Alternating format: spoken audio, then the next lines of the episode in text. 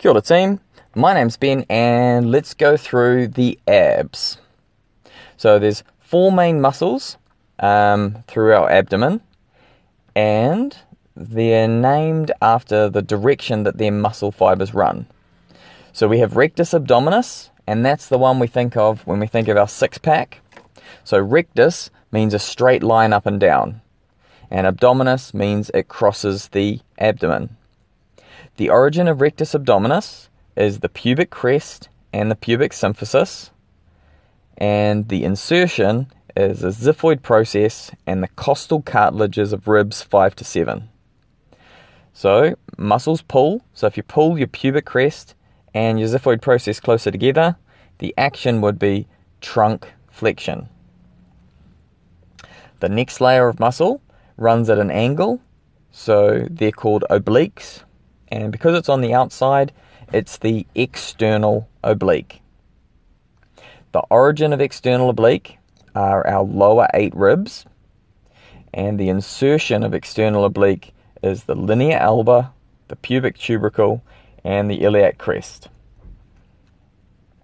The action of the external obliques, because these ones run at an angle, if one side works, then they're going to cause trunk rotation, and lateral flexion.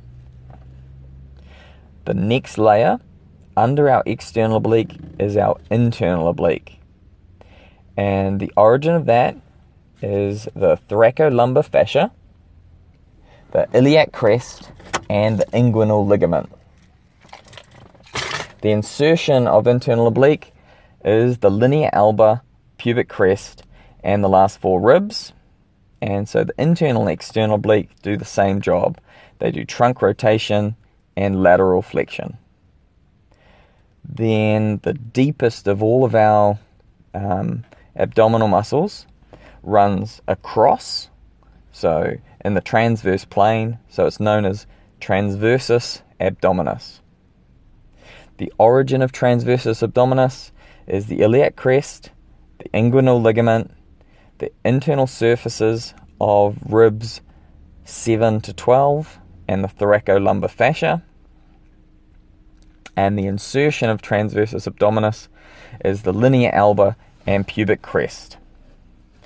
So when transversus abdominis contracts, it's like tightening your belt. So it doesn't cause any movement, it just stabilizes the lumbar spine and compresses the abdominal contents.